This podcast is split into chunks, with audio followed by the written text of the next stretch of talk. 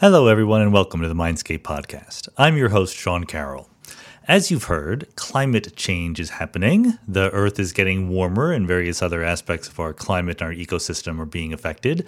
And human activity is an extremely important, the most important cause of it. This much is scientifically clear. But, as you've also undoubtedly heard, not everyone agrees with this. Not everyone accepts the scientific evidence. This is especially true in the United States, where there's a powerful movement that denies the scientific consensus on climate change. You can even go to Wikipedia, and there's a whole page on on climate change denial. So one can ask the question where did this come from? Why, especially here in the United States? And today's guest, Naomi Oreskes, is an historian of science who has investigated this question. She's the co author of a very influential book, Merchants of Doubt, which was later made into a documentary film. And I'm not going to give away too much of what we talk about because it's a fascinating road to go down. But one of the most interesting aspects of the story is that a lot of the climate denial movement can be traced to a small number of scientists who are also involved in other denialist movements, like denying that smoking causes cancer. Why did these people choose to make this their life's cause? The story is tied up with issues of capitalism and communism and the Cold War, and it's just an incredibly interesting, intricate story that uh, was worth following up on. So we're going to talk about that. I talk about that with Naomi and also how things have evolved since Merchants of Doubt was published. It's a very important look at how our discourse is shaped, one that is only going to become more relevant to social policy and communication policy as time goes on. So let's go. We are all driven by searching for something better, but when it comes to hiring, the best way to search for a candidate isn't to search at all. Don't search, but match with Indeed. If you need to hire, you need Indeed. Indeed is your matching and hiring platform with over 350 million global monthly visitors, according to Indeed data, and a matching engine that helps you find quality candidates fast. You can ditch the busy work. Use Indeed for scheduling, screening, and messaging so you can connect with candidates faster. And Indeed's matching engine is constantly learning from your preferences, so the more you use Indeed, the better it gets listeners of Mindscape will get a $75 sponsored job credit to get your jobs more visibility at Indeed.com slash Mindscape. Just go to Indeed.com slash Mindscape right now and support our show by saying you heard about Indeed on this podcast. That's Indeed.com slash Mindscape. Terms and conditions apply. Need to hire? You need Indeed.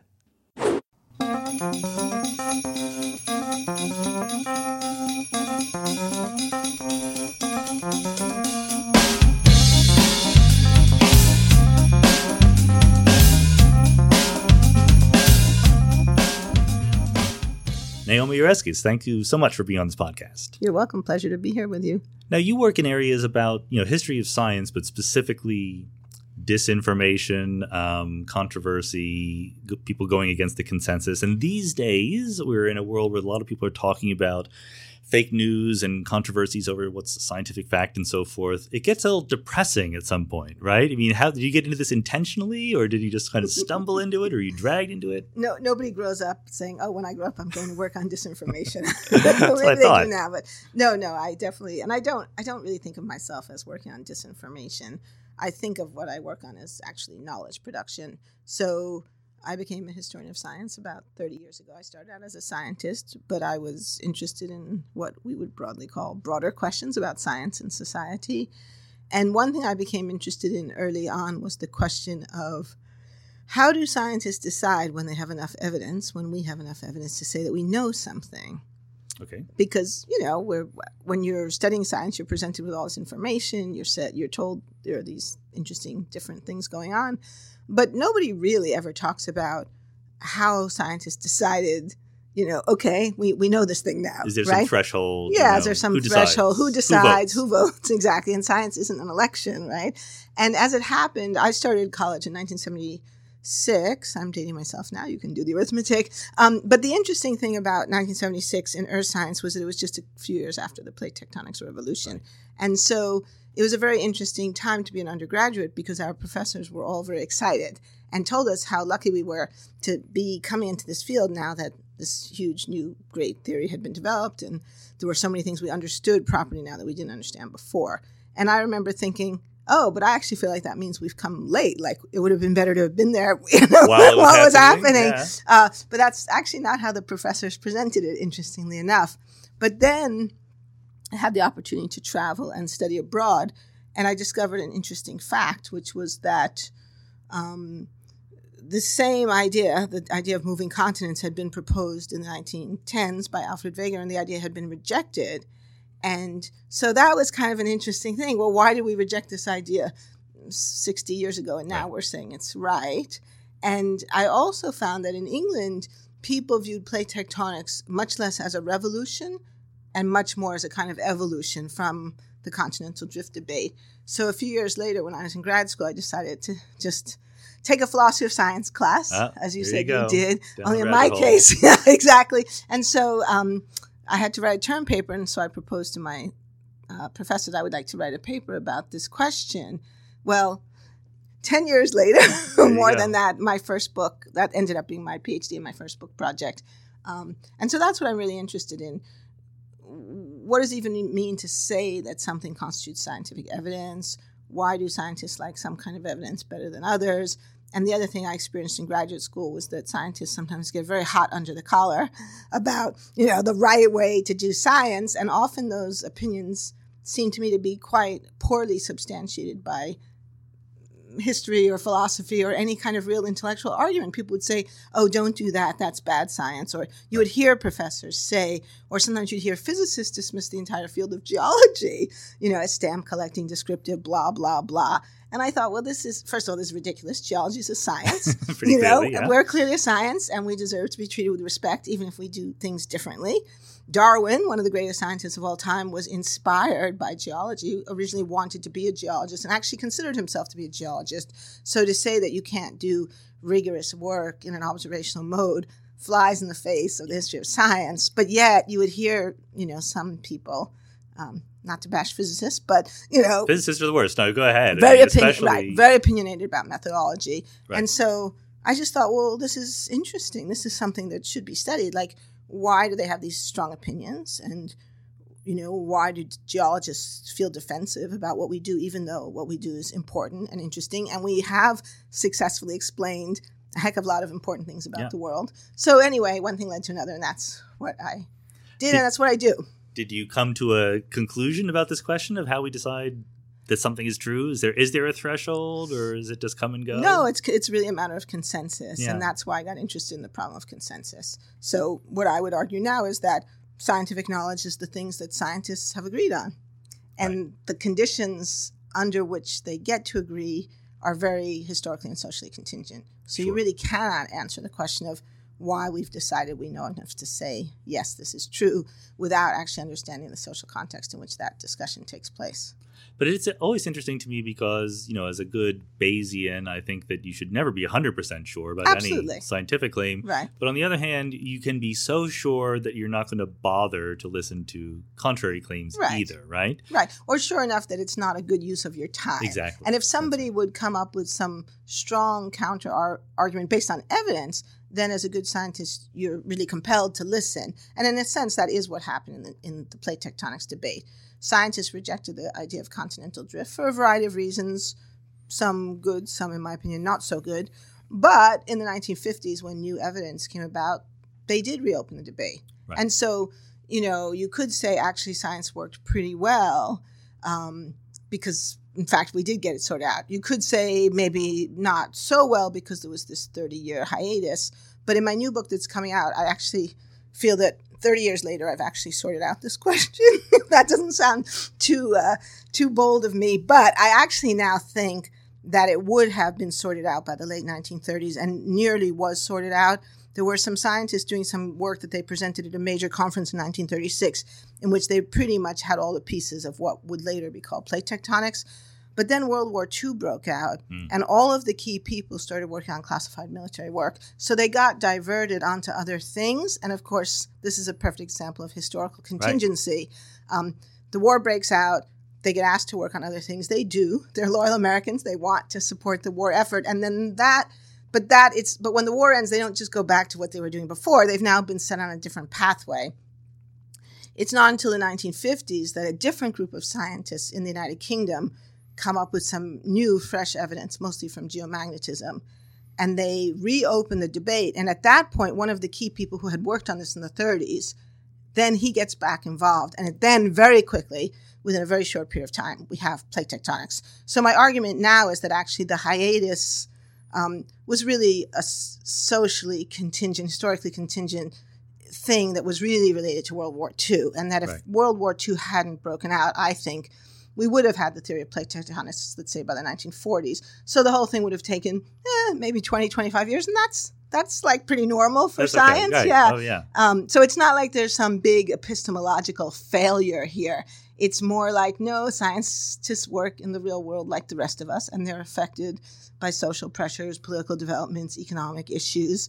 Um, and so there it is. You know, it almost seems trite to say that, but it's also something that a lot of scientists don't deny. really. Yeah, they deny it explicitly or implicitly. Right, right, They either don't think about it, or sometimes they actually deny it explicitly. Yeah, so. and we like to think that science eventually gets the right answer, but it's not immediately that it gets the right. No, answer. it's never immediately because there's no way it could be because it takes time to sort out to sort through all these different questions and to have the arguments and counter arguments that you have to have. So, getting back to your point, absolutely. I mean, no person should ever be.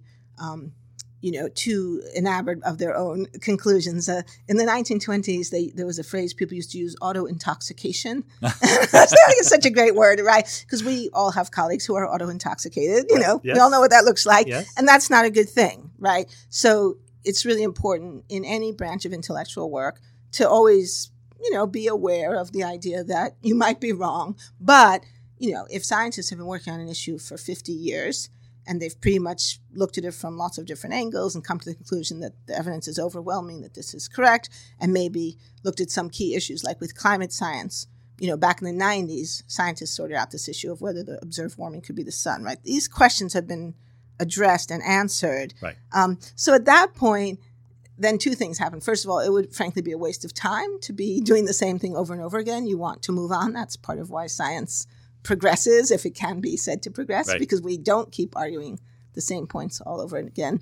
Um, and also because in this case we have serious decisions to make based on climate science. There's a ticking clock. There's a ticking yeah. clock, and the longer we delay, the worse the consequences become. So this is a slight uh, out of left field question, but what you're saying is making me think about things like the individual scientists not only do wars get in the way, but they have intuitions, they have preferences, they have things that they think are right. And so there could just be, you know, an intellectual resistance, all in very good faith, right? But just like they, this doesn't feel right to them, so they're not going to accept it. How does, do, have you ever thought about how something like that plays out in something like physics or cosmology, like with superstring theory? Oh, absolutely, uh, sure. Yeah, well, I mean, this is the biggest argument, I think, for diversity in science. And by that, I don't just mean demographic diversity, but intellectual diversity sure. as well. Um, I think we have good evidence from the history of science that when scientific communities are non diverse, either demographically or intellectually, and when they are closed and tend to be sort of a closed group of experts only talking to each other, that that is not entirely healthy. Right. And so that's one of the reasons. It's one of the reasons why we have conferences and why we have peer review, right? We have mechanisms in science to say, okay, well, Sean Carroll has this theory he thinks is right, and that's fine. You can be as enthusiastic about your theory as you want, and to some extent, being enthusiastic is good. Sure. Um, but you know, now we're, we're not going to take his word for it, right? We're going to send this to some other reviewers, preferably people who aren't his friends, and hopefully they'll review it you know, it'll be a tough review.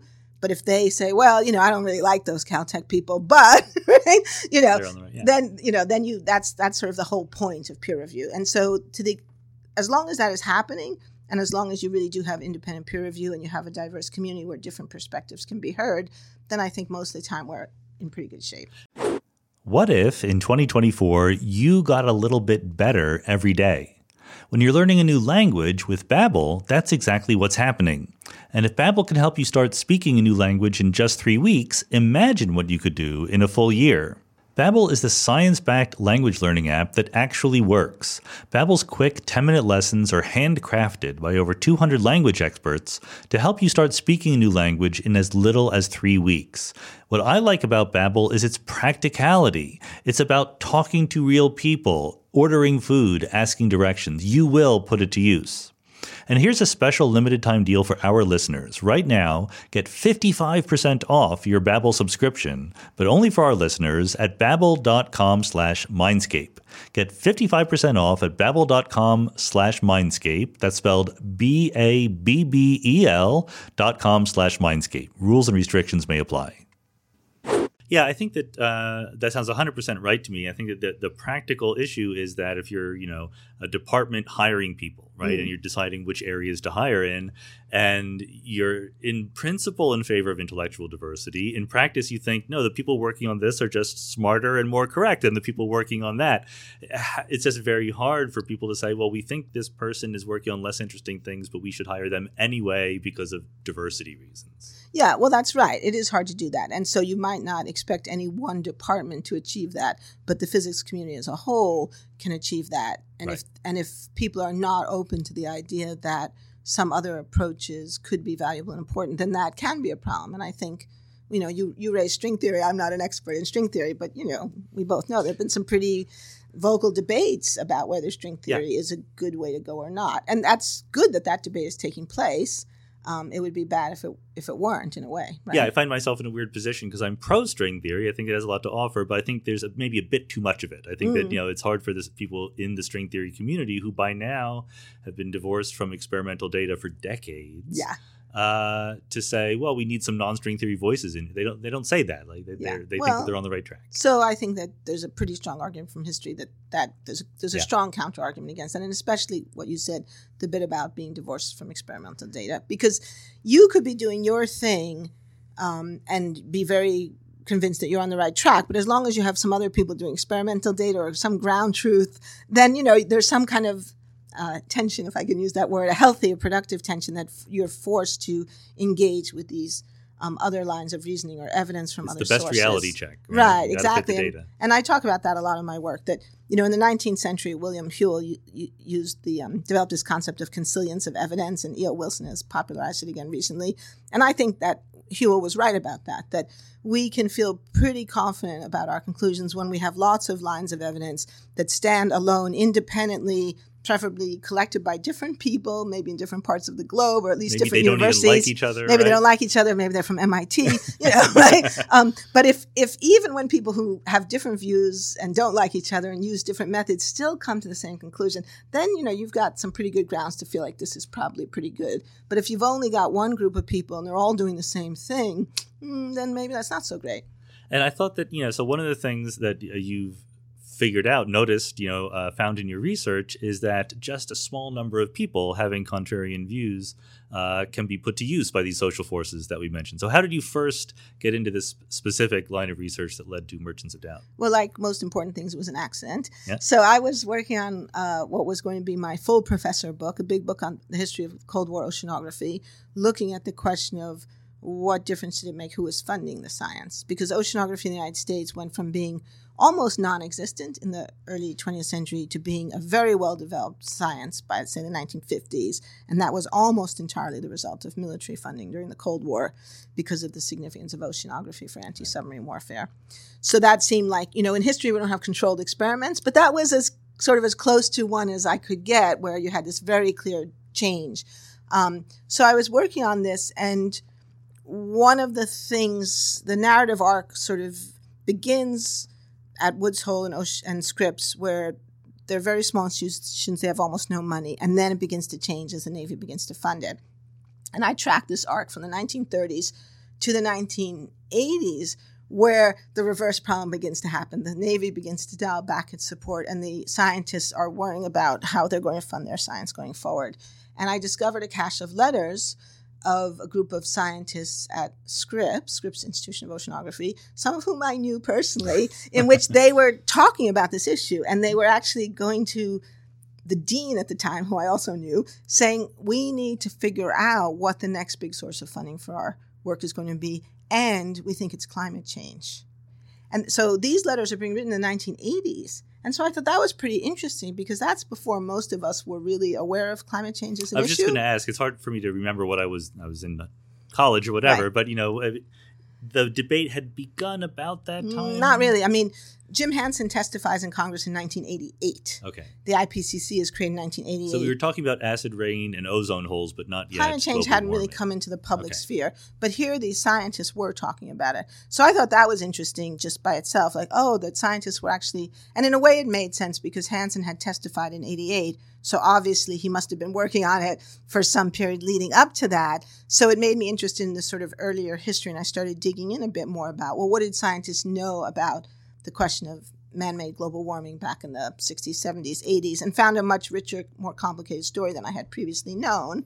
Um, but also, I remember thinking, well, this seems a little opportunistic, you know? and at the time, the contrarians were claiming, oh, this is just a big excuse to get money for your research. Right. And I was like, oh, well, I mean, this is maybe not an excuse, but it is being put forward as a reason to get money for their research. And so that made me think that um, it just needed a little more investigating. So, how serious was this threat? You know, were they exaggerating the threat to get funding? Because certainly during the Cold War, many historians would argue people did exaggerate the Soviet threat to get money for scientific research and Mhm. other things. Um, so it didn't seem completely impossible that that was happening here. But when I started digging into it, I found that actually it seemed to me, if anything, the scientists had underestimated the threat. And when I started looking about how much we actually already knew about this issue, even in the 1970s, there were reports from the National Research Council. There was a very significant report that I found that had been written by the Jasons. Oh yeah. Um, the World Meteorological Organization had had a big meeting in 1976, I think, 76, 77, something like that.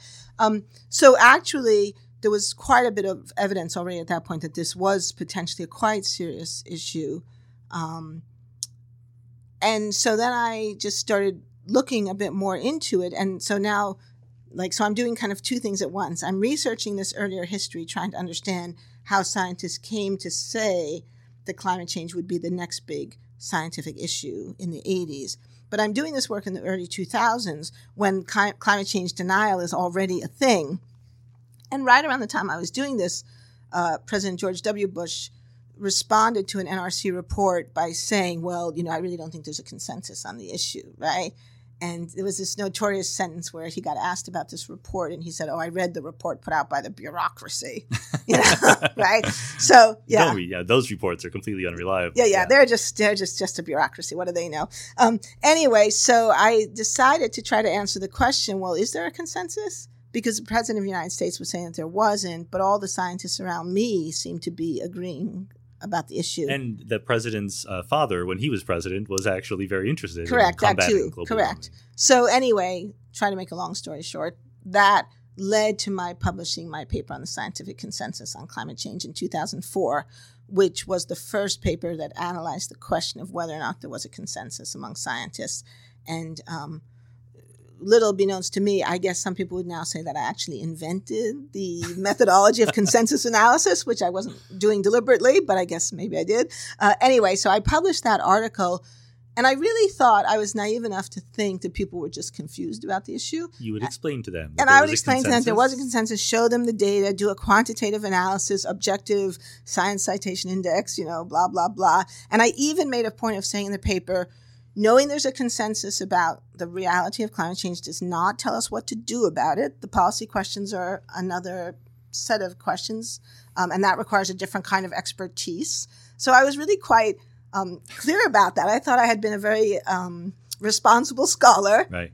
And then I got slammed, Yeah. just slammed. You know, threat, th- threatening phone calls, hostile email, um, attacks by a senator, you know, from Oklahoma. I mean, really crazy stuff. And So this is mid 2000. 2004. And I always I say this was my Alice through the looking glass moment. It was like I had gone down some weird rabbit hole into a parallel universe of people who thought that climate change was a liberal conspiracy and who knows what other things. And so at first it was frankly worrisome, scary, a little frightening. Um, I mean, getting th- death threats is no fun. Yeah. And I'm thinking, I published a paper in Science Magazine. I'm getting a death threat. This is like, there's something has to be explained here, right? Can't imagine telling your parents, I would like to be a historian of oceanography, and you know, and them saying it's a very dangerous. Yeah, exactly. I know exactly. I mean, who would have thought, right? I mean, I just get got back from giving a talk in Texas where I had an armed guard with me the whole day. Now, I was told they do that for all their visitors, but. They just like being armed. Yeah, maybe that's it. anyway, so exactly. I mean, this was just a very strange experience. So, and I feel in this moment, it was a nice piece of luck, I guess. I remember thinking, well, if I were a scientist, like if I'd stayed being a you know a strict geologist, I wouldn't really be able to investigate this because it wouldn't be geology. But I'm a historian, so if something is happening, I can just follow it where it leads. And that's kind of what I've done for the last now right. 14 years. There's just been a set of leads and I followed them. And so I'm not really doing any geology anymore. And a lot of what I'm doing is, is only um, tangentially related to some of the original questions that I started out interesting in, although obviously it all kind of circles back in the end. Uh, but I just started thinking, well, who are these people? Why are they attacking me? Why is what I said threatening? And why does the President of the United States think there's no consensus about climate science when there clearly is?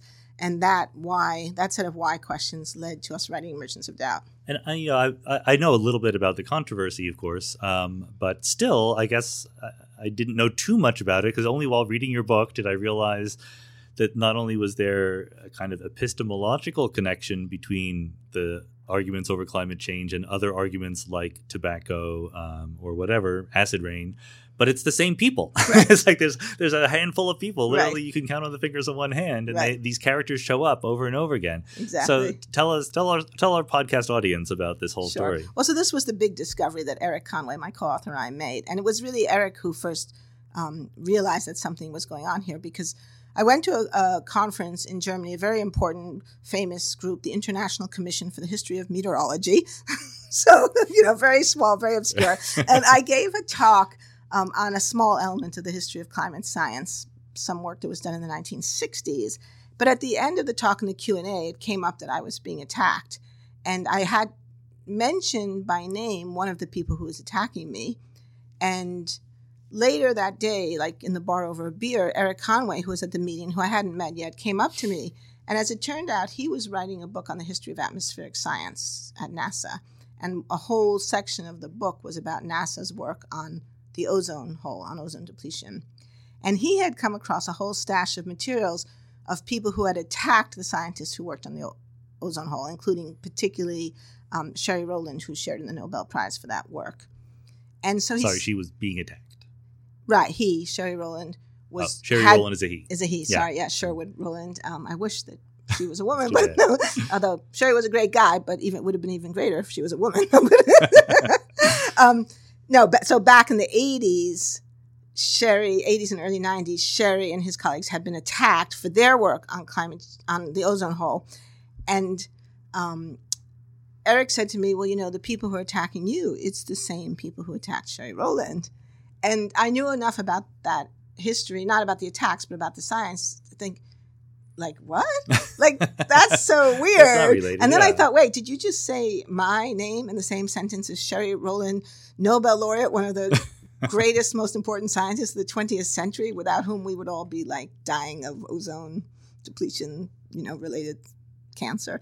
Um, anyway, he said, yeah, when I get home, I'll send you some stuff. So he sent me this package of materials that he had. And it was like, do you remember the game Mad Libs? Oh, yeah. Right, where you just substitute the words? Yeah.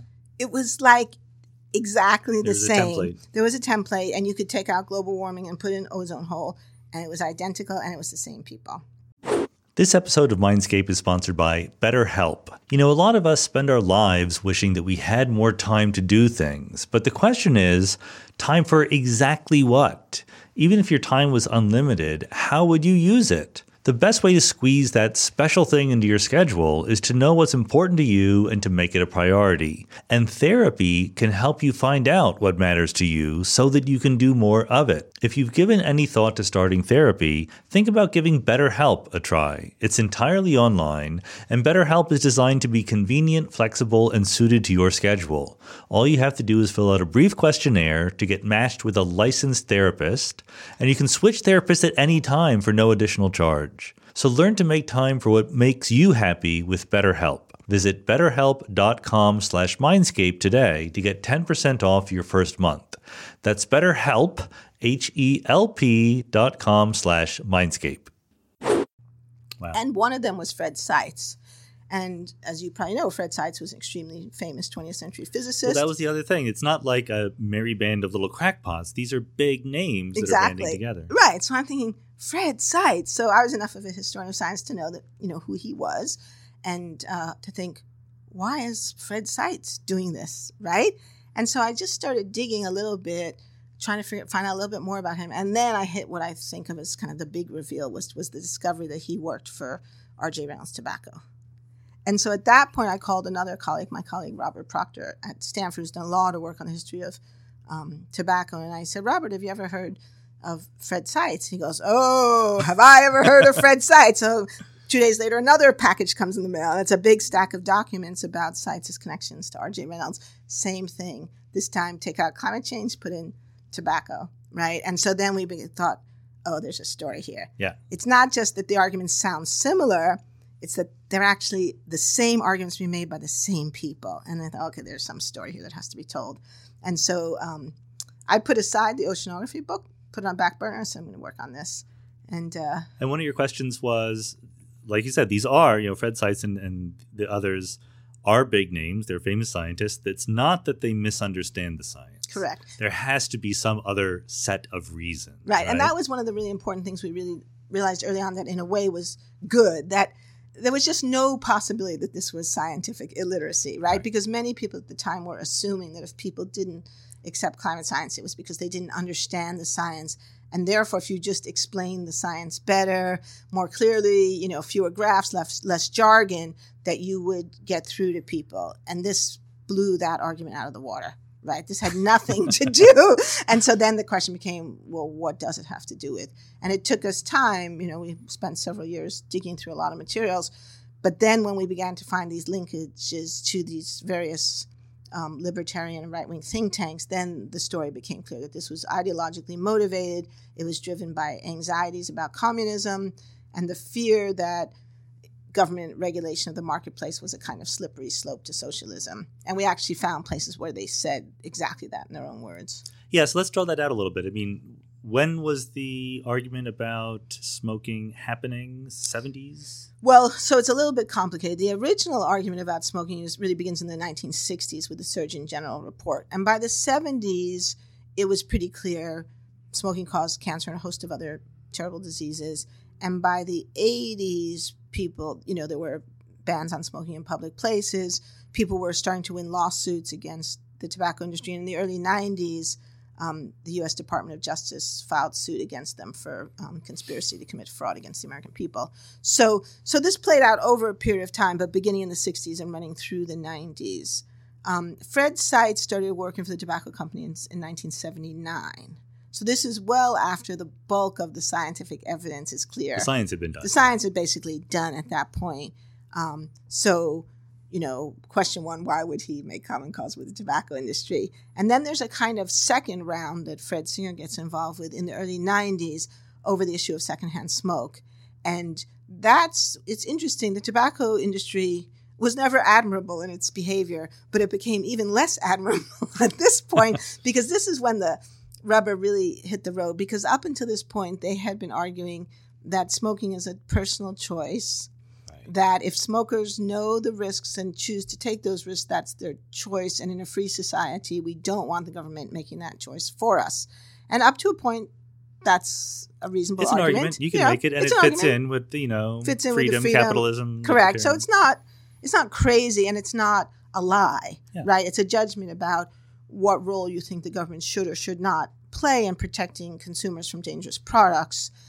But in the late 80s, the scientific evidence became overwhelming that secondhand smoke also killed people. And at that point, the argument about personal choice is blown out of the water. And that's when the tobacco industry got really nasty and did some of the more ugly and nefarious things they did, including one project they had, which they called Project White Coat, Coat which was okay to who wears white coats? Scientists. It was to recruit scientists to be to defend tobacco because they began to realize that the industry had lost credibility. But if they could have scientists defending it that would have more credibility. And particularly with journalists they could get journalists to to present both sides of the story. And this technique was highly effective. So if you look at say articles in the new york times from the 80s very much like, well, you know, scientists say this, but this, you know, other guy, you know, this other scientist, and very often it's not made clear that the scientist defending the tobacco industry is in fact on the payroll of the industry. Well, it, it is one of the things about how science works in combination with how law works and legislation works and journalism works is that, you know, even if there are a hundred people on one side and two people on the other side, it's still two sides. And so, Except, you know, right. you would Except like, it really isn't. right, Right. Yeah, you say right. like, all right, let, us get a representative from one side and the other. And so, just a small number of scientists who are willing to say that secondhand smoke is not so bad or the earth is not warming up can have an outsized impact for exactly. that reason. and the right? tobacco industry recognized that and they exploited it. And so that was their whole strategy, right? Was to create this impression of a debate. And they realized that, you know, they only needed a few people to help them do them. If they had Fred Seitz, Fred Singer, a few others, they could very quickly create the impression of a significant scientific Right. debate. And of course, we've seen that recapitulated now with climate science. Yeah, I mean, you mentioned 1979, which makes me think of my days in high school and college when Ronald Reagan was president. And it might be hard for the youthful podcast listening audience out there to put themselves in the mindset of uh, there was a real threat of nuclear war. At least there was a, an impression that this is something that could realistically happen. We need to defend ourselves. And it was really not just a rivalry between two countries, but a clash of worldviews of the sort of collectivist communist view and, and our individualist freedom uh, view. And, and therefore, in some, you know, there's, there's a chain of logic that says that government regulation and restriction on industry is sort of a slippery slope towards communism. Right. Well, that's exactly right. And I think there's two important points I'd like to make about that. So, one is that one of the big problems with much of the thinking that we criticize in Merchants of Doubt is this dichotomization, Manichaean Cold War mentality. And it is understandable. I mean, I'm old enough to remember the Cold War. It certainly is understandable that in the context of the Soviet threat, it was easy to slip into a kind of Manichaean worldview. But the reality, of course, is that our choices are not simply totalitarian collectivism on the one hand and total, you know, Right. free market libertarian chaos on the other, right? There's a lot of choices in between. And of course, there are many countries in the world, particularly in Western Europe, uh, that have a different balance of free market principles and government involvement than we do. But it became very difficult to have that conversation during the Cold War. Um, and I would say that Ronald Reagan is part of the reason for that. I mean, Reagan made it worse.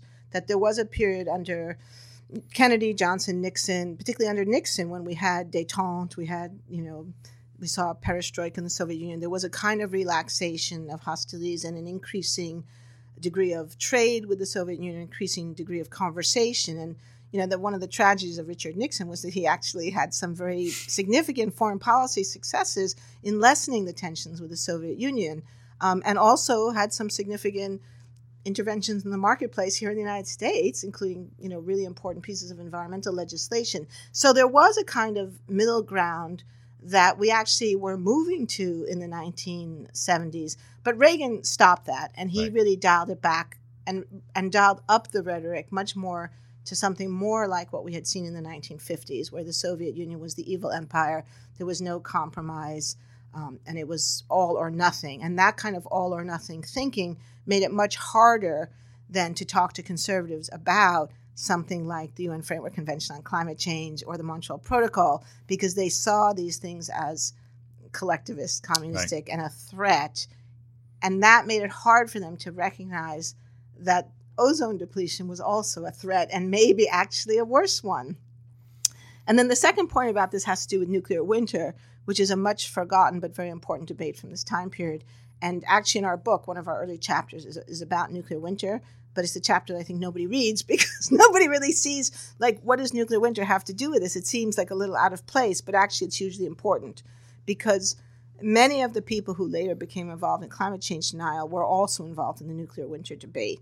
And part of the reason was because Reagan's Nixon's response to the threat of nuclear war was arms control and to try to dial it back, decrease the- size of the stockpile, lessen the threat level on both sides. Reagan rejected that. His argument was the opposite. It was that we should build up our defenses and make the cost of a nuclear war that much greater. So, sort of a return to the mad philosophy, the mutual assured destruction. And again, you could argue. I mean, nobody really knows. There's, you know, I mean, only God knows which strategy was better. So it was arguable. But what Reagan did that was very troubling and upsetting to many scientists was that he began to talk about the possibility of a winnable nuclear war. And that was absurd right. because all of the scientific evidence suggested that if we had a massive exchange, nobody was going to win. Yeah. We would all be incinerated and there was no there was no way to even conceptualize what does it even mean to what win? does it even yeah. mean to win right exactly i once found a memo in the archive where an oceanographer was proposing to equip a submarine to protect the president and the vice president in the event of a massive nuclear exchange and then i remember reading this and thinking and then when they came back up, what would they govern over? right? Yeah, you know, it's yeah. like just right. But there was a lot of that kind of strange thinking during the Cold War. So when Reagan began to do that, a lot of scientists spoke up against and said, This is ridiculous. There's no such thing as a nuclear war. And the nuclear winter argument was part of that argument. So then a group of scientists, including Carl Sagan and a number of others, um, uh, Turco and others, did this modeling work to calculate what would be the effect of a massive nuclear exchange in terms of um, its all the dust and particulates that would be left in the atmosphere afterwards. And what they showed was that it would lead to a very dramatic cooling of the atmosphere, so much so that it would potentially push the Earth into a nuclear winter, major crop failure, so that even if you survived the initial exchange, which you probably wouldn't, but even if you did, maybe you were in some outlying place, you were up in the Yukon or something, Right. or in Australia, um, you would still be affected, that the whole globe would be affected. There'd be no escaping the consequences. And this drove the Reagan administration crazy. And so it was one of the early examples of where scientists are doing science, but it has policy ramification. And so the Reagan administration conservatives went on a pretty strong campaign to discredit that work. They attacked the work, attacked Carl Sagan, um, and Seitz was part of that too. And so there's some early hints of this later story in that debate. So it really does go back to Ronald Reagan. It's really an important, the Reagan administration is a really important node in this history. And you can see how, you know, politicians have their predilections about how to run the global order and also corporations want to make money and want to avoid being regulated. Um, but the scientists here, you know, even if they were on the payroll, I'm going to guess and tell me if I'm right, they weren't. They were even the the crazy minority scientists who were acting against the consensus were doing so because they believed it was true, right? Yeah, yeah. I they weren't. They right. weren't actually in it for the money. No, no. I mean, I think that's one of the important points of our book is that most of this is not actually about money. I mean, behind the scientists, yes, there are industries that have great financial stakes, and certainly the tobacco industry, it was all about money. Right. But I don't think that for Fred Seitz, when he goes to work for R.J. Reynolds, it's not primarily about the money. I mean, he's getting paid. I'm sure that plays some role. But the ideological justification is, is also really important, if not more important. Yeah, and they, I mean, they really got organized, right? They started uh, the George Marshall Institute, was it? Correct. They they created a think tank. They named it after George C. Marshall of the Marshall Plan. Uh, you know, because of its role in fighting communism. So that's like already a clue about how they're thinking about this. Although personally, I don't think George C. Marshall would have agreed with what they did, but that's just my He was opinion. not around. He's not around to say one way or the other. Um, yeah, so they created a think tank and they organized a series of programs designed particularly aimed at the press to, to persuade the press that there was a big debate, that scientists didn't have a consensus, and also to influence public policy. So they sent reports to the White House. Um, and they played a significant role during the administration of George H.W. Bush. Because, as you said, President, our first President Bush accepted the scientific evidence of climate change. He was really the last major Republican political leader, apart from John McCain, to be on board about the science. And he went to Rio de Janeiro for the Earth Summit in 1992, and he signed the UN Framework Convention on Climate Change. But already there were people in the Bush administration who did not want him to do that. And it was, in fact, a big fight in the White House about whether or not Bush should go to Rio.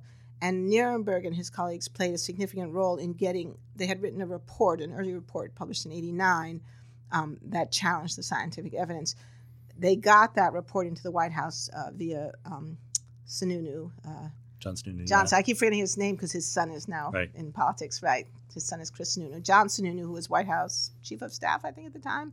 Um, so through Sununu, they get this report to the White House, and it circulates. And there was one White House staffer who said, "Oh yes, everyone has read it."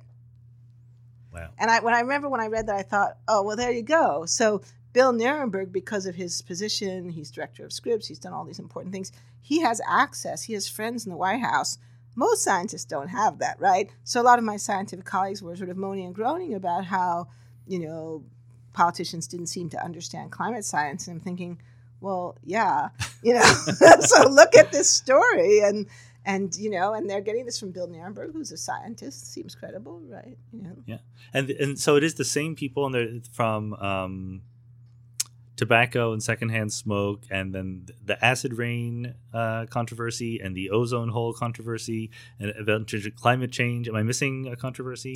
uh, no, that's it. There's the in the book we have one extra chapter that was like a slight uh, diversion, but we thought it was important about DDT. Oh, so yeah. these these pe- Seitz, like Nierenberg, and Jastrow didn't actually get involved in the DDT debate, but some of the people they worked with did, and we thought it was important to include that um, because it's one of the places where you see some of the more outrageous accusations being made, in which they actually take a debate, a scientific debate that has been already settled for decades, and try to reopen it. And so we were thinking, well, why do they want to reopen the debate about DDT? Well, because if they do, they can discredit the EPA, which was partly created because of the DDT story, and then that can, and I mean, look at where we are today, right? Rachel Carson is the world's greatest murderer. I know. apparently. I mean, completely insane, right? Completely insane. I remember when I first saw that, saying to some people, like when I give public lectures, say, "Well, it was Richard Nixon who created the EPA." So, I mean, why don't they say that Richard Nixon is the murderer, that he has blood on his hands, right? So it was also very sexist. It was, you know, laden with all kinds of, uh, you know, gender bias as well. But so that was that DDT story seemed important in terms of the larger political context and how these tactics then spread um, into the into the broader. Your last day of vacation, and you found time for a deep tissue massage followed by a long mud bath, then a two hour nap. Because you're an American Express Platinum Card member and booked your stay at a fine hotel and resort through Amex Travel, which means a 4 p.m. checkout. And those relaxing vacation vibes can keep going at the airport in the Centurion Lounge. Just a splash. Before you board the plane, back to reality. That's the powerful backing of American Express. See how to elevate your travel experiences at americanexpress.com slash with Amex. Terms apply. And one of the amazing things is just how effective these tactics are. And, and I think that, you know, presumably we need to go beyond certain individual journalistic or um, legislative tactics to just the human psychology of why so many people come on board. I mean, you've you've shown graphs about you know the different fraction of Democrats and Republicans who believe that human activity is causing global warming. And there's no reason for there to be any correlation between that political position, but there Well, clearly is. from a scientist standpoint, there's no reason, but from a cultural standpoint, of course, there is, and so that's part of what we're trying to understand here. And so, um, so I think there's a couple. I think there's a couple of different things going on. So one thing is nobody likes bad news. So if I tell you this is really bad, we have to spend a lot of money now fixing this problem, and someone else tells you, oh no, it's fine, don't worry. Who's got the better message, right? So scientists have a real uphill battle with trying to persuade people to take climate change seriously. And if someone comes along and says, "Oh, you don't have to worry," many people are going to take that, and that's whether they're Democrats, Republicans, Independents, whatever. Um, then there's wishful thinking. I think wishful thinking plays a big role in people's lives, and sometimes it's a good thing. You know, optimism is a good thing. Yep. So again, I say this is a really serious problem. We need to have a price on carbon, make the price of gas more expensive. Someone else comes along and says, "Oh, don't worry, technological innovation will solve it." Once again, who's got the better message, right? So we're optimistic. We're Americans. We believe in technological progress. So let's just wait. Technology will solve the problem. And you know, the thing is, sometimes it does, right? So it's not, again, it's not crazy, but do you sit around and wait for the magic technology or do you take some steps in insurance, right? So that's the third. And then the third thing is the subject of my new book. So shameless plug. no, no, that's why we're here. Yeah, yeah. Uh, so Erik Conway and I have just started working on our new project, which is really an attempt to answer this question: Why does this argument about freedom, freedom, freedom, regulation is bad, government's bad, taxation's bad, uh, the market is good? Why does that argument have so much resonance with the American people when, in fact, we know that markets fail? Pick up any elementary economics textbook. Yep. I mean, market failure is a real thing. yeah. Great Depression 2008, housing bubbles, tulip crazes. I mean, there's lots and lots of examples of market failures, small and large, throughout the entire history of capitalism. So um, the idea of market failure shouldn't be a big deal, and yet somehow it is. We somehow don't assimilate the idea that yes, markets are often efficient, but sometimes they fail and sometimes really badly. Well, and a failure of the market is sort of a failure on its own terms to make its people money. It doesn't even work at that. But there's also just, you know, markets causing bad outcomes, you know. well, that's you- the second thing, right? right, So the first thing is markets failing even on their own terms, like a housing bubble. And then the second thing is what economists call external costs. The market could be functioning well as a market, but not accounting for some damaging effect. And climate change is that, right? That so buying and selling oil, gas, fossil fuels by themselves, not necessarily a bad thing, until we discover that there's this really serious unintended side effect. And that's called an external cost. And again, this is in s- economics textbook. This Yeah. is no secret. And yet, somehow we operate and we talk and we speak as if external costs, well, they're external, right? Somehow they don't count because they're external to the market. And that doesn't make sense. Um, and then there's the whole freedom thing, because of course we want freedom. I mean, of course, freedom is a good thing, but you know, there are competing freedoms. My freedom to do certain things impinges on your freedom to do other things. I don't have the freedom to dump my garbage in your backyard. So why should you have the freedom to dump your garbage in the atmosphere? And yet, the first one we know is no good, right? You could have me arrested if I came and dumped my junk on your lawn. But somehow the freedom of corporations to dump pollution in the atmosphere, well, we've put some limits on that, but not as many as we need. So so these are issues of competing freedom. And again, there's a big philosophical literature about this. Isaiah Berlin once famously said that freedom for wolves can be death for lambs. I used that line once at a conference at Yellowstone. I thought, oh, maybe that's not the best Wrong metaphor place. to use here. Yeah, yeah. right. Uh, always looking for those good metaphors, but metaphors are very socially contingent. Um, anyway, so the point is, these are all things that can be discussed, need to be discussed, and we have a framework through which we could discuss them, and yet somehow that hasn't happened. Instead, we have this really pervasive uh, cultural story about the efficiency of marketplace, the magic of the marketplace, that makes it very easy to persuade people just let the markets handle it and don't let the government interfere. Government is bureaucratic, bureau- government is inefficient, government is bad. And so Erik and I became interested in trying to figure out where did that story come from, and especially the government piece because government's good. We need government. The reason we have government is because if we didn't, life would be nasty, brutish, and short. Not what right? Ronald Reagan taught me. Right, but that's the point. Reagan was all about government's the problem, not the solution. So we became in, interested in trying to figure out where that came from, especially because if you think about the founding fathers, right? This country was built on the premise of good governance, that government is essential and we want to do it right and not just put it in the hands of a monarch or dictator, but have a kind of structure that will ensure that governance do, goes forward in a reasonable manner that you know, majority rule, but with respect to the views of minorities, all those good things. But yet somehow again we've lost that, and now we're in this thing we just think of government as being bad. And somehow the explanation has to involve the fact that these this divergence of attitudes happens, you know, over time and also, you know, more in the United States than in other similar Western countries. I mean, it's, it's not just purely a human psychological reaction. Correct, and that's There's a really important point, local. right? Exactly, it's very local because climate change now is essentially an American phenomenon. Yeah. I mean, it doesn't. It exists a little bit in a few other places, but not much. Probably because they're listening to us. And right? exactly. Well, I mean, in Australia, to- we know it came from the United States and was like pushed out to Australia. But in France, Germany, you know, Switzerland, China, uh, Brazil, I mean, climate change now is just not a thing. Argentina, Chile, I mean, you know, Yeah. Japan, Tanzania. So this is a very particularly American story. And so any explanation of it has to be about that. So this is one reason why I'm a little skeptical of the human psychology analyses. Yes, of course, there's a psychological component. That's certainly true. But that doesn't explain why like 90% of Germans accept that climate change is real, irrespective of whether they're conservatives or liberals. And yet in the United States, like 50% of Republicans don't, right? This so this is a cultural thing that needs a cultural explanation. My very first podcast guest was Carol Tavris, who is a Oh, social yeah. psychologist, Yeah, and we yeah. talked about you know uh, cognitive biases, cognitive dissonance, tribalism, you know, and how when you pick a side, you're driven to ex post facto invent reasons to uh, support your side. I mean, is there some snowball effect that when people from the George Marshall Institute were effective enough in getting some policymakers to buy into this picture, then that sort of shifted the political discourse in a way that the country followed along? Is yeah, that a and I think that's story? definitely true, definitely. And that's I think where the psychological elements do come in. But at the same time, if you are looking to change the situation, then the tribal story doesn't really help you figure out how to change it very well. But if you remind people, well, you know, Republicans didn't always think this. I mean, like I say, if we go back to Nixon and Bush, you know, they were pro environment. And there's a long history of Republican environmentalism in this country.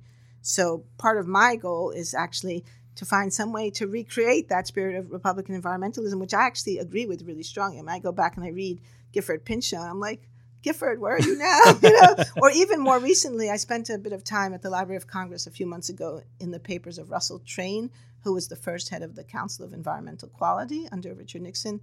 What a great man. I mean, some of his speeches, you could dust them off and you could use them right now and they would still be pertinent. And he talks about all the reasonable things that, you know, it seems to me we should be talking about about this is a serious problem. It doesn't go away by ignoring it or pretending it doesn't exist, but we want to find efficient ways to deal with it. Um, and he was actually a, he was a great man. He was involved in a lot of different forms of conservation, including um, a lot of he got interested in environmentalism initially through wildlife conservation, like Africa, big game mm-hmm. conservation. But he also talked about how ordinary people have the need to be in beautiful places. And after the urban riots in the 1960s, he gave a big speech in which he showed that some of the commissions that had looked into the causes of the riots, people had talked about the fact that they didn't have parks in their communities. They just didn't even have a place where they could sit under a tree. Right. So it wasn't just about preserving elephants, but it was also about just the way in which nature and natural environments are important to people on a daily basis. And he saw that. And I thought, such a what a great man to, who's who's notion of conservation is so capacious that it ranges from protecting the elephants in Africa to making sure that people in Watts have parks. I just thought that was like so great. I was like, "Oh, Russell, where are you now?" well, I mean, speaking of shameless plugs, another recent podcast guest was Joe Walston of the Wildlife uh, Conservation mm-hmm. Society, and and he makes the case that almost all environmental movements started in cities. You know, mm. it is the people who miss being out there in the environment yes. that be- become activists about trying to protect it. And he's cautiously optimistic that there's a new equilibrium in our future. If we can get enough people to live in cities, mm-hmm. then we can mm-hmm. leave nature alone and it can actually rebound a little. Oh, that's bit. interesting. Well, I hope he's right. But that's certainly true. I mean, right, if you live out in the country or rural area, you can it's easy to take it for granted. But with the rise of urbanization, I mean, the original environmental movement in the United States with Gifford Pinchot, John D. Rockefeller, Teddy Roosevelt was all about responding to urbanization and the impacts they thought that had on American life. So when you go back into the past looking at these things, I know this is part of your new book. Do you have a title for the new book, by the way? Yes, it's called The Magic of the Marketplace, colon, the true history of a false idea. Very good. Yes. and is this going to last? I know that your publishers always want to mess with your titles. So this, uh, this set in stone? I don't know. Well, it's not. It's, it's, never set in stone, but our publisher really likes this title, so title, I'm yeah. thinking that this one has a good chance of surviving. Yeah. So you you go back because um, I just heard you talk about this yesterday. For those who are listening, I know that you, know, you go back and there's a long history in the United States of this battle between corporations and the government trying to regulate them a little bit, right? And child exactly. labor is one of them.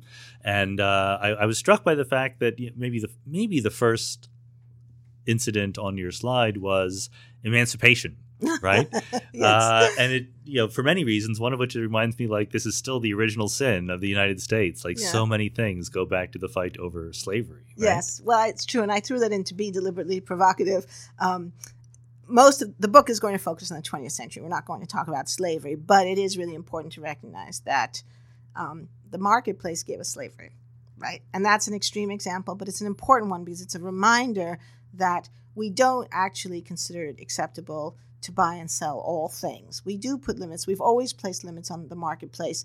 And the great fight of the 19th century in this country, which we are still dealing with, is that some people thought it was legitimate to buy and sell other people, and other people didn't. And so we had to make a choice, and that wasn't a choice that the market by itself could solve, right? There was no magic of the marketplace to resolve the problem of slavery. And ultimately, it was the federal government to put an end to slavery through Emancipation Proclamation. So that's an extreme example, but I think sometimes those extremes are important for us to kind of put to frame the problem. And then in the book, I think we probably won't talk about slavery because it would be kind of a diversion, but we will start with the debate over child labor. And I think that's a really great example because almost no one in the United States today would defend child labor. Right. Although, interestingly enough, I actually did a little googling to see if I could find someone who did, and they're out there. you know, they're I would have predicted that. they're yeah, out they're, there. They're there. Right. But um, They will send you emails after your book comes out. they probably Yes. will. Although this particular one I found was actually a, someone relatively prominent who defended it in third world countries on the grounds that they need it because they're so poor, which I think has the argument backwards. I think you get out of poverty through education, and you can't educate your children if they're working in factories. But nevertheless, the point is the vast, vast majority of us would not sanction child labor. And so it's important for us to realize that, well, but we had to fight for that because the free market sanctioned child labor. And so, how did we end child labor? Through regulation, through laws that said no. And it starts modestly. It starts with restrictions for children under 12. Um, it starts with certain kind, certain industries like mining. I mean, it's staggering to think, but in the 19th century, you had four-year-olds, five-year-olds, six-year-olds working in mines, Yeah. right? And those children, almost none of those children made it to adulthood. So today, we wouldn't consider that socially acceptable. And one of the things you said was that uh, it was more dangerous to be a child working on the railroad than to be fighting in World War One. I know. Isn't that a scary thought? Yeah. Yeah. So And but it did happen, and and you know your example of the foreign countries, uh, child labor in foreign countries, makes me think that it, there is kind of an interesting game theory aspect to this, right? Like if your philosophy is you should let every individual or every family do whatever they want, then sure there will be circumstances under which an individual family is forced to send their kids to labor because that makes them more money right. but you can also imagine changing the circumstances so that that is not the best thing for them and that's and that that kind of logic leads you directly to say that we need some kind of intervention in the market Correct. And I think invoking game theory is useful here because it's a reminder that you can end up in a race to the bottom. Right. Right. And in a sense, that was what happened with manufacturing in this country early on when people, when states first tried to pass laws, the manufacturers objected because they said, well, we'll be disadvantaged relative to the state next door. And that was true. Yeah. Right. And that's so that's why ultimately we needed federal legislation to create a level playing field so that a company that didn't hire child labor wouldn't be disadvantaged against another company that did. But then but it's also there's a little optimistic side of it which is that we don't have child labor Correct, anymore we, we correctly got rid of that and you know, the, another great example is smoking of course and secondhand smoke uh, you can't smoke on airplanes anymore Exactly. right and that was the example of a fairly rapid transition from no this is my absolute right to how could you ever imagine Correct. I know. And so that's a great example because it's a reminder that things can change. And sometimes they change faster than we might expect. And that's my hopeful conclusion about climate change. I mean, we're in a pretty bad spot right now. We've wasted 30 years. We've we're really behind the eight ball, particularly in terms of technological innovation, because we've lost a lot of useful time. But at the same time, we also know that if we really commit to this, reject denial, get serious about doing something, uh, then things can happen pretty quickly. And particularly once technological technological innovation gets going, you know, then it can have a kind of positive feedback effect, right? And and you see that already here in California. I mean, for me, just coming back to visit, having been living in Massachusetts for the last five years, there are so many more electric cars here than there Right. are in Massachusetts, and some of that is weather, but a lot of that is the social contagion of you Oh, know yeah. your neighbor's got a Tesla and starts raving about what a great car it is and how much money they're saving, and you think, oh, well, I could do that too, right? Or maybe I can't afford a Tesla, but I can get this new, what is it, the Bolt that has a 300 mile range. Right. I mean, Yeah. you begin to talk about it, and it's it begins to seem plausible. And then because there are more electric charges, electric cars, there's more charging stations, which then makes it more feasible, and then you're in a virtuous cycle. And certainly with solar power, there have been several articles recently about trying to explain how it came to be the fact that solar power has gotten so much cheaper so quickly. And the answer is, well, you put a lot of effort into Right. uh, developing it. You know, that's both because of incentives and also because of demand. And it's, Exactly. it's really changed the picture. Right, and the regulatory incentives make a big difference. There's been some good work on this that one of the key items that helped contribute to the decline in the cost of solar power was the German feed-in tariff. Because when Okay. Germany, so Germany passed a law saying that any consumer who generated solar power would be guaranteed that they could sell it into the grid and be paid for it.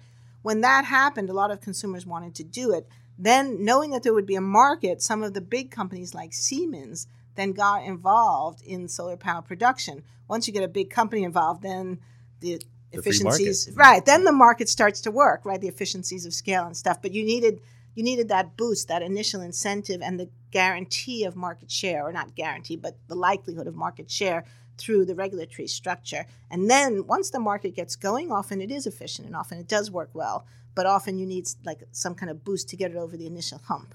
Well, and also, I mean, you made the point that um, there's this picture that it, it's either the market or it's central planning, right? right? Exactly. And and if that's the battle, then you know you can easily see why people would favor the market because the market is really good at finding clever solutions to you know maximizing whatever it's trying to maximize.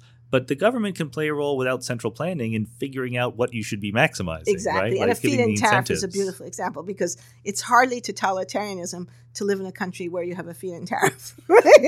and in fact, they have feed-in tariffs in Texas you know. Ah, right? there you go. Yeah. So, what would you say that you've learned uh, strategically from all this? Like in terms of the the battle about climate change is very far from over, obviously. Mm-hmm. Um, from looking back into the origins of this contrarianism and so forth. Does that does that suggest anyway that those of us who believe that climate change is a real problem should be acting? Well, uh, that's a big question, of course. But I guess the main thing that I always come away with is the realization that if you want to have change, social, technological, cultural change, in an issue that involves scientific evidence, where the science plays a large part or the whole part of making the case for why this change is needed, then you have to do both together. The science and the science and the social change have to work hand in hand. It's not enough just to give people scientific information because if they don't like that information, then all the psychological factors right. we already talked about kick in but if you don't give them the science, then there's no reason. Then, then they're like, well, why should I even be bothering about this? And the tobacco story is the clearest evidence of that. So we did get social change in tobacco, and it was a combination of scientific evidence that clearly showed smoking killed people, including their innocent children and bartenders and flight attendants. But also, you had a social movement to communicate that information. It wasn't really the scientists who drove the social change, right?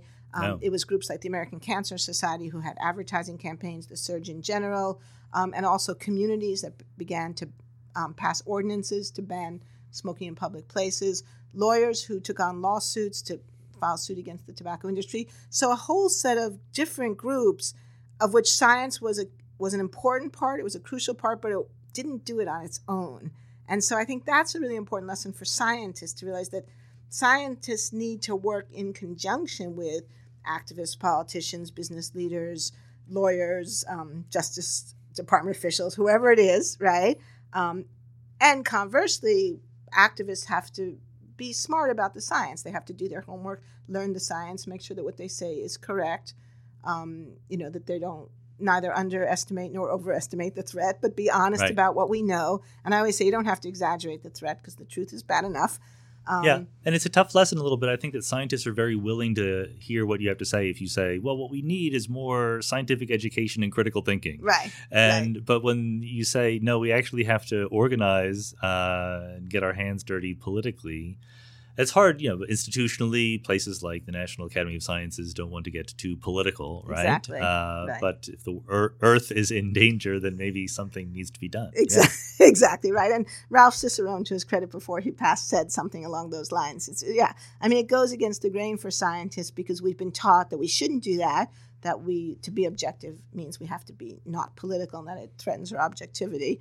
Um, and most scientists don't really like politics. I mean, you go into science because you like the idea of clear answers. Right. You know, there's a definite answer. Two plus two equals four. You know, not somewhere between three and five. the know? truth will win out. The truth will win in the evidence. Right, exactly. I still believe in evidence. You know, all yeah. these good things that are all very lovely and wonderful, but in the real world, they they they don't suffice. It's not that they're not. It's a necessary but not sufficient condition, and that's just really hard for the scientific community um, right. I think, to really take on board in a serious way.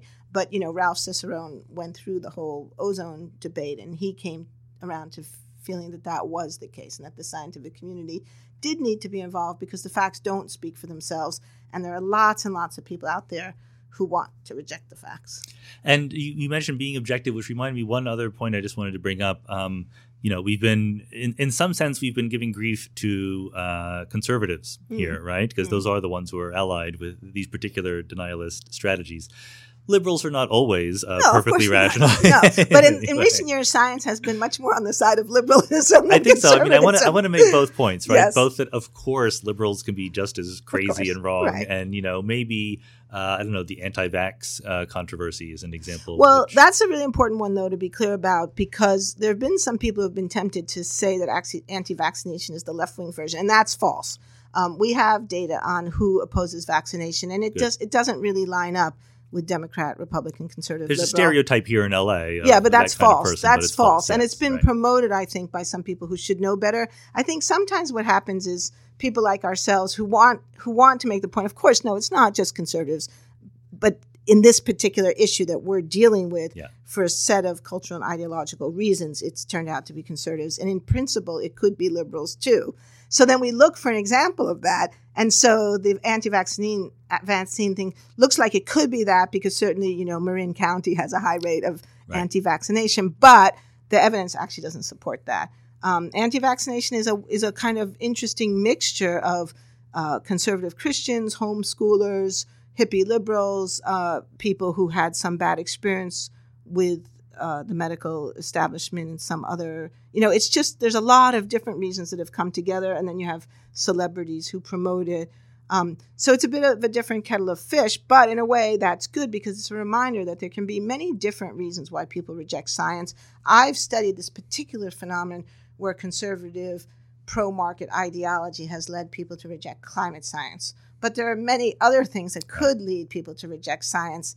And so, um, you know, if if and when we find liberals turning against science, then we'll have to deal with that too. Yeah, even if we try to be as fair as possible, it's just if you look at the you know political leadership in the two parties, Right. there's an imbalance. a yeah, huge one imbalance. of them is right, exactly right. We don't find in general uh, Democratic leaders telling us that climate scientists are just in it for the money.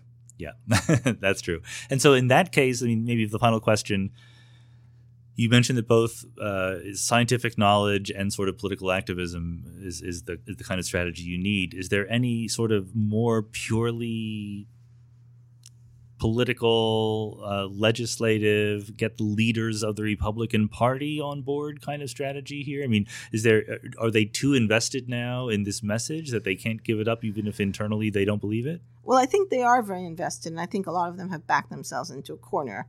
Um, but on the other hand, you know, people can change, and you know, it's a little tricky using Richard Nixon as an exemplar of anyone because he's not generally viewed as one of our more successful presidents. But um, and he had a certain fatal flaw that led to his downfall. But if you, for the moment, separate Watergate from the rest of his presidency, Richard Nixon was one of the most virulent anti communists in American politics in the 1950s and was famous for um, really unprincipled, hostile attacks on political opponents, famously Helen Gahagan, who was not a communist, but he accused her of being.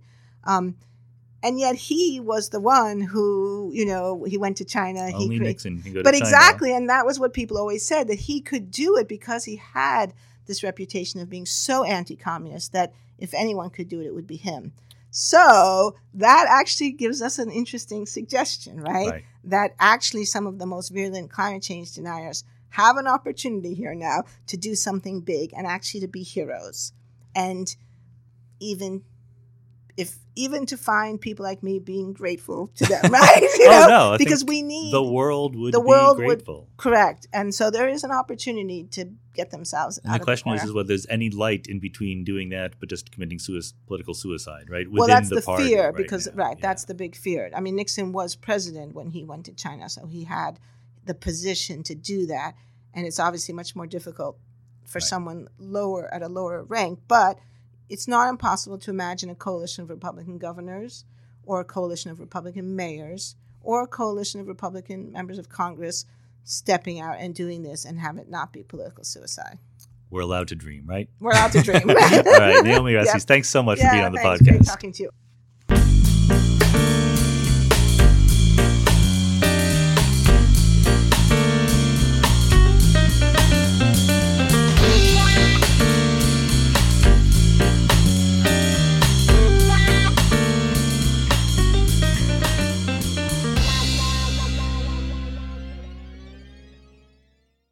If you travel, you know when it comes to love. See you soon. Can't wait. The sky is no limit.